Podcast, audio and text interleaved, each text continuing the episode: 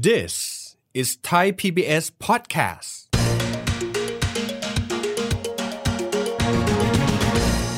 เคยสงสัยไหมครับว่างบประมาณแผ่นดินที่มีจำนวนเลขศูนย์เยอะจนกระทั่งเรานับไม่ได้ มีจำนวนเท่าไหร่กันแน่ แล้วเคยสงสัยไหมครับว่าแหล่งรายได้ของงบประมาณมาจากไหน และเขาใช้ไปกับอะไรบ้าง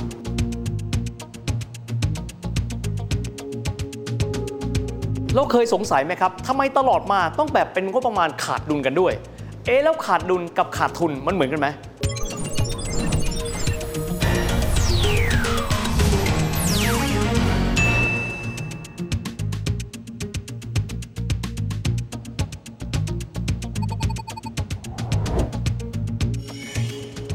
สวัสดีครับท่านผู้ชมครับ ยินดีต้อนรับเข้าสู่รายการเศรษฐกิจติดบ้านนะครับ วันนี้เราจะมาคุยถึงเรื่องที่ใครๆก็พูดถึงกันในวงเศรษฐกิจ นั่นก็คือเรื่องของงบประมาณแผ่นดินครับ เพราะว่าในแต่ละปีช่วงประมาณนี้แหละครับ พฤษภาคม มิถุนายนกรกฎาคม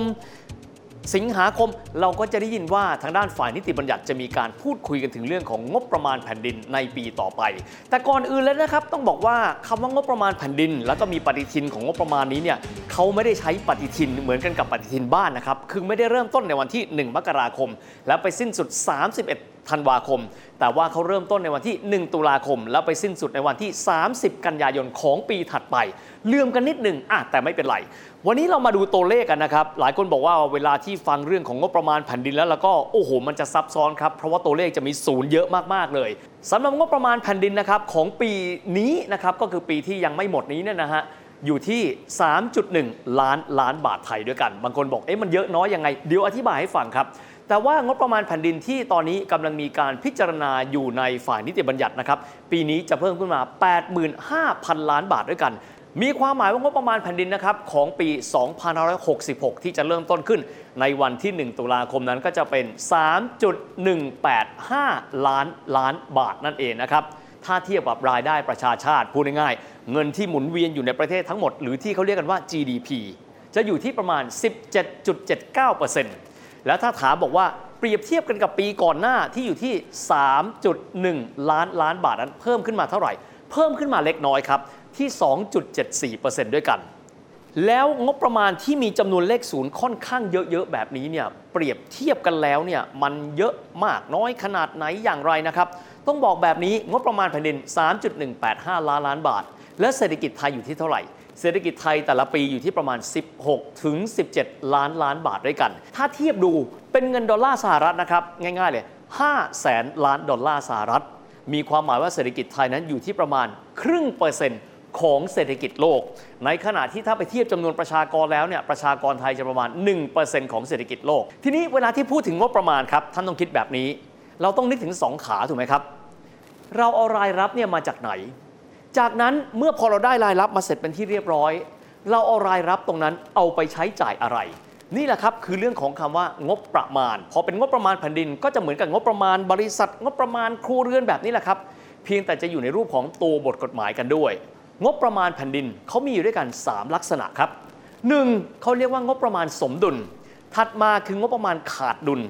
อีกส่วนหนึ่งก็เรียกงบประมาณเกินดุลครับ เอ๊ท่านจะถามว่าแล้วแล้วแล้วมันเป็นยังไง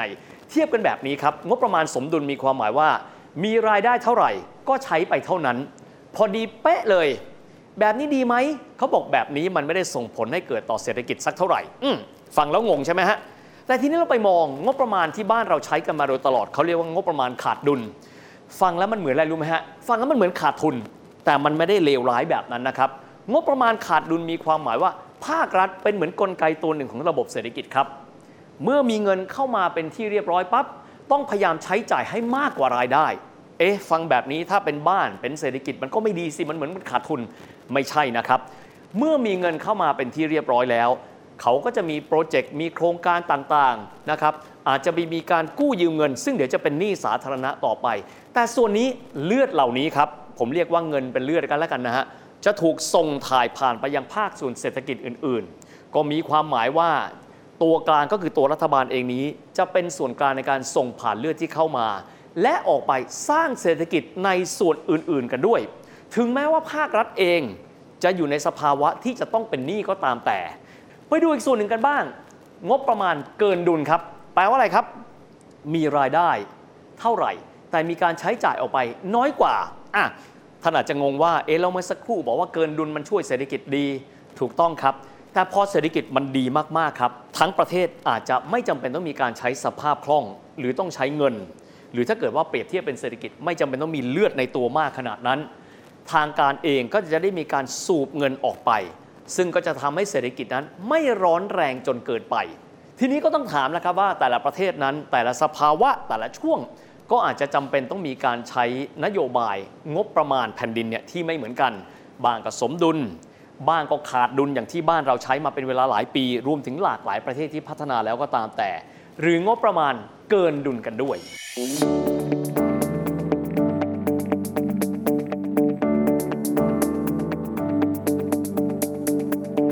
เรามาดูส่วนของรายรับกันบ้างว่า รายรับของภาครัฐนั้นที่บอกว่าเอามาเป็นงบประมาณน่ะเขาเอามาจากไหนกันบ้าง จริง ๆ มีอยู่หลากหลายส่วนด้วยกันนะครับ แต่ว่าจะขอพูดถึง 2 ส่วนด้วยกันดังต่อไปนี้ครับ เอาส่วนที่ 1 กันก่อนเลย รายได้จากภาษีครับท่านอาจจะถามว่าเออแล้วบ้านเราเนี่ย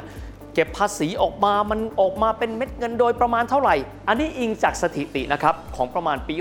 62 63 และ 64 พบว่าเงินที่เราได้จากการเก็บภาษีโดยประมาณนะครับเป็นเม็ดเงินเข้าสู่ภาครัฐเนี่ยรวมทั้งหมดแล้วประมาณ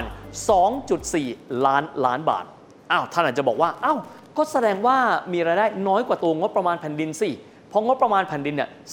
3.185 ล้านล้านบาท ถูกต้องครับน้อยกว่าก็จริงนะครับ แต่ทั้งนี้ต้องไม่ลืมว่ายังมีเงินอีกก้อนหนึ่งในการที่เข้ามาด้วย นั่นก็คือเงินกู้ของภาครัฐ อ้าว หลายส่วนจะถามว่าก็ทำไมไม่เก็บเยอะหรือไม่มีวิธีการอื่นหรืออย่างไรนะครับ เพราะว่าบางทีต้องยอมรับนะครับว่า การกู้มาอาจจะมีภาระดอกเบี้ยครับแต่อาจจะมีผลในเชิงการคลังในลักษณะที่แตกต่างไป ซึ่งหลายประเทศก็ใช้วิธีแบบนี้นะครับเงิน 2 ส่วนนี้รวมกับส่วนอื่นๆ อีกเล็กน้อย รวมกันมาก็จะกลายเป็นตัวงบประมาณแผ่นดินดังที่เราเห็น มาดูแต่ละส่วนกันเลยนะครับว่าเราไปเริ่มต้นกันที่เม็ดเงินภาษีกันก่อนนะครับซึ่งถือได้ว่าเป็นก้อนใหญ่ที่สุดเลยของรายได้ที่จะนำมาเป็นงบประมาณแผ่นดิน มีกรมจัดเก็บหลักๆเลยอยู่ 3 กรมด้วยกันนะครับซึ่งทั้งหมดเลยก็อยู่ภายใต้การกำกับดูแลของกระทรวงการคลัง กรมที่ 1 เลยจัดเก็บภาษีรวมแล้วเป็นเม็ดเงินถึง 66%ของงบประมาณแผ่นดินว่าง่ายๆ 2 ใน 3 กรมนั้นก็คือกรมสรรพากร ถัดมานะครับเก็บภาษีโดยประมาณสัก 18%นะครับของรายได้ของแผ่นดิน นั่นก็คือกรมสรรพสามิตเอ๊สรรพสามิตคืออะไร อะไรก็ตามที่ท่านซื้อมาแล้วมีสแตมป์ยาวๆนะฮะ นั่นแหละครับ ก็คือภาษีสรรพสามิตอันนี้ก็จะเก็บเฉพาะนะครับสินค้าที่ใช้คำว่าสินค้าฟุ่มเฟือย อีกส่วนหนึ่งครับก็คือกรมศุลกากร เก็บภาษีนำเข้าส่งออกแบบนี้ ซึ่งโดยธรรมชาติของประเทศ ซึ่งตอนนี้เขาค้าขายกัน โดยที่มีเขตการค้าเสรี ไม่ได้มีการเก็บภาษีระหว่างกันสักเท่าไหร่ รายรับของกรมศุลกากร ก็จะค่อยๆปรับตัวลดลงทีละน้อยกันด้วยแต่นี่ก็คือรายรับก้อนใหญ่ๆ จริง ๆ อาจจะมีมาจากค่าธรรมเนียมสิ่งอื่นๆกันบ้าง แต่ส่วนใหญ่ ๆ เลยก็จะมาจากเม็ดเงินภาษีแบบนี้ อีกก้อนหนึ่งที่พูดคุยถึงกันค่อนข้างเยอะครับ คือตัวของเงินกู้บอกเอ๊เงินกู้นี่ฟังแล้วมันบ้าน เราก็จะพูดถึงหนี้สาธารณะถูกต้องไหมถูกต้องหน่วยงานที่คอยดูแลในเรื่องของหนี้ของภาครัฐ เขาเรียกว่าสบน ก็คือสำนักบริหารหนี้สาธารณะนี่แหละครับ โดยบ้านเราจะมีการกำหนดเอาไว้นะครับว่า เราไม่สามารถที่จะกู้เงินนะครับ เกินกว่าร้อยละ 60 ของรายได้ประชาชาติของเราได้ นะครับอันนี้ก็เป็นผลมาจากข้อแนะนำของ IMF ตั้งแต่สมัยวิกฤตต้มยำกุ้งนะครับแต่อันที่จริงแล้วเราสามารถที่จะปรับเพดานได้อีก ซึ่งล่าสุดนี้พอเจอโควิดเข้าไป ภาครัฐเองไม่ว่าจะเป็นเฉพาะบ้านเราต่างประเทศกู้เงินมากขึ้น ก็มีการเพิ่มเพดานในการอนุญาตให้ภาครัฐเนี่ยสามารถที่จะกู้ได้เนี่ยจาก 60%เป็น 70%ด้วยกันอะเดี๋ยวก่อน ฟังแล้วมันดูเยอะนะครับ แต่ถ้ามองกันเชิงตัวเลขกันแล้ว จะพบว่าหนี้สาธารณะของประเทศอื่นๆ เช่นสหรัฐอเมริกาอันนี้เกินร้อยเปอร์เซ็นต์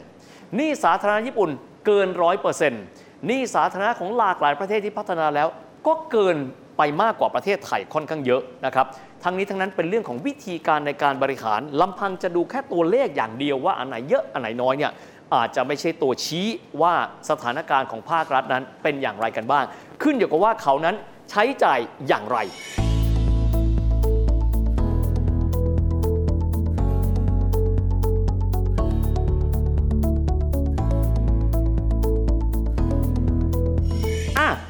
สู่หมวดหมู่ของการใช้จ่ายกันบ้างครับ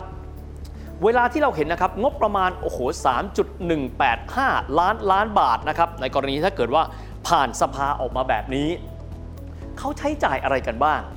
ขอแยกให้ดูมันมีวิธีในการแยกเนี่ยหลากหลายมิติ มิติแรกครับเขาเรียกว่าการแบ่งแยกตามลักษณะของการใช้ครับ ก็จะแบ่งออกเป็น 2 ก้อนใหญ่ ๆ เลยนะครับ อันได้แก่งบประจำงบประจำแปลว่าอะไรอะ่ะคืองบที่จำเป็นต้องใช้ในการที่จะพา ระบบบริหารราชการแผ่นดินเดินไปได้ เช่นอะไรครับ เงินเดือนข้าราชการ เงินเดือนลูกจ้างทั่วไป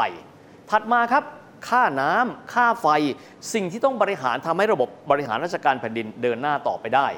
ถัดมาครับ อันนี้เป็นส่วนเล็กๆ เมื่อมีเงินกู้ครับ เราก็จำเป็นที่จะต้องมีภาระในการที่จะชำระดอกเบี้ยของเงินที่เรากู้มา ซึ่งเงินที่เรากู้มาก็จะมีหลายส่วน เช่น กู้ต่างประเทศ 2. กู้ภายในประเทศ ถ้ากู้ภายในประเทศแปลว่าอะไรครับ แสดงว่าฐานะทางการเงินของภาคเอกชนยังมีแข็งแรงอยู่มากเพียงพอทำให้ภาครัฐสามารถกู้ภายในประเทศ ไม่จำเป็นต้องกู้ต่างประเทศ แต่ว่าอีกส่วนหนึ่งซึ่งจะเป็นการชี้เลยนะครับว่าบ้านเรานั้นจะเดินหน้าไปอย่างไร คืองบลงทุนครับ งบลงทุนก็เช่น การสร้างสาธารณูปโภค รวมถึงเรื่องการสร้างทรัพยากรมนุษย์สร้างทรัพยากรบุคคล ซึ่งในส่วนนี้จะมีสัดส่วนไม่เยอะมากนะครับบ้านเรามีเพียงแค่ 20%แค่นั้น ถ้าเทียบกันกับงบประจำประมาณ 60%เอ้าพอมาแบบนี้ทำไมงบการพัฒนาหรือว่างบลงทุนมันน้อยแบบนี้ ต้องบอกแบบนี้ครับว่าในรูปแบบปัจจุบันการที่ภาครัฐเองจะได้เงินเข้ามาลงทุนมีรูปแบบที่หลากหลาย ไม่จำเป็นต้องควักกระเป๋าตัวเองในการไปลงทุน เดี๋ยวนี้เราอาจจะเคยได้ยินนะครับ รูปแบบของการลงทุนแบบ PPP ก็คือการร่วมกันลงทุนระหว่างภาครัฐกับภาคเอกชน มีความหมายว่าภาครัฐเนี่ยควักกระเป๋าบางส่วน ในขณะเดียวกันให้เอกชนซึ่งเป็นคู่สัญญา เอาเงินเทเข้ามารวมกัน จากนั้นเอกชนเองก็อาจจะได้สิทธิประโยชน์ในการบริหารจัดการทรัพยากรของรัฐบางส่วน ซึ่งก็จะเป็นการทำให้การพัฒนาเดินหน้าไปได้ ในขณะเดียวกัน งบประมาณแผ่นดินก็ไม่ได้ถูกใช้จ่ายไปเยอะ จนกระทั่งไปเบียดบังส่วนอื่น ๆ กันด้วย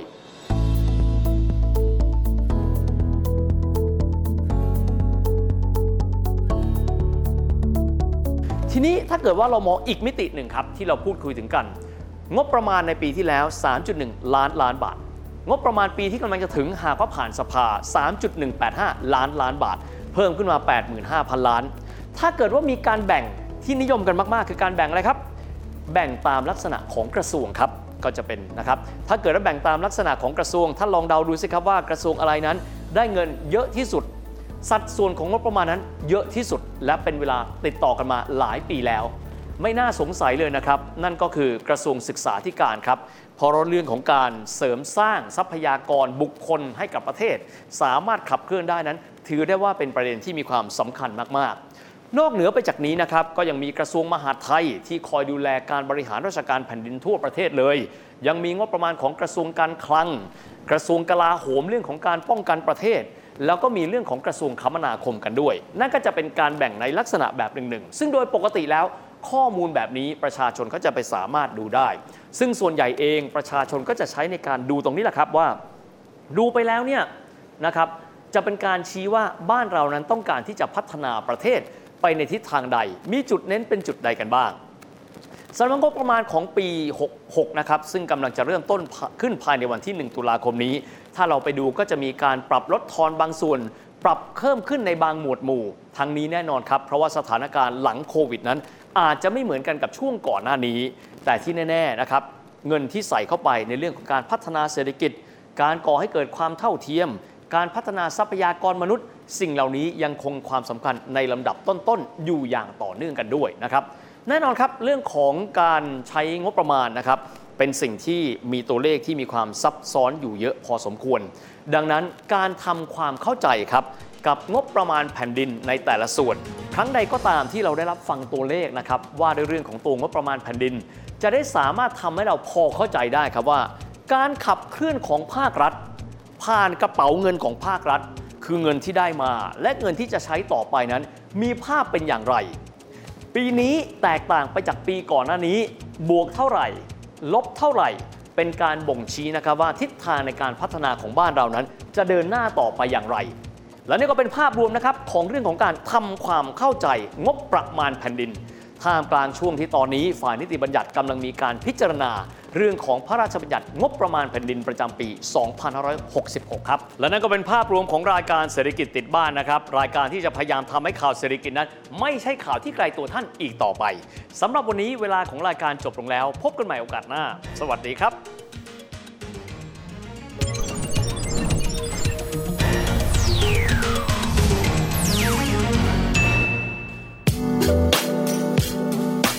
ดตามรายการทางเว็บไซต์และแอปพลิเคชันของไทย PBS Podcast Spotify SoundCloud Google Podcast Apple Podcast และ YouTube Channel Thai PBS Podcast Thai PBS podcast. View the world via the voice.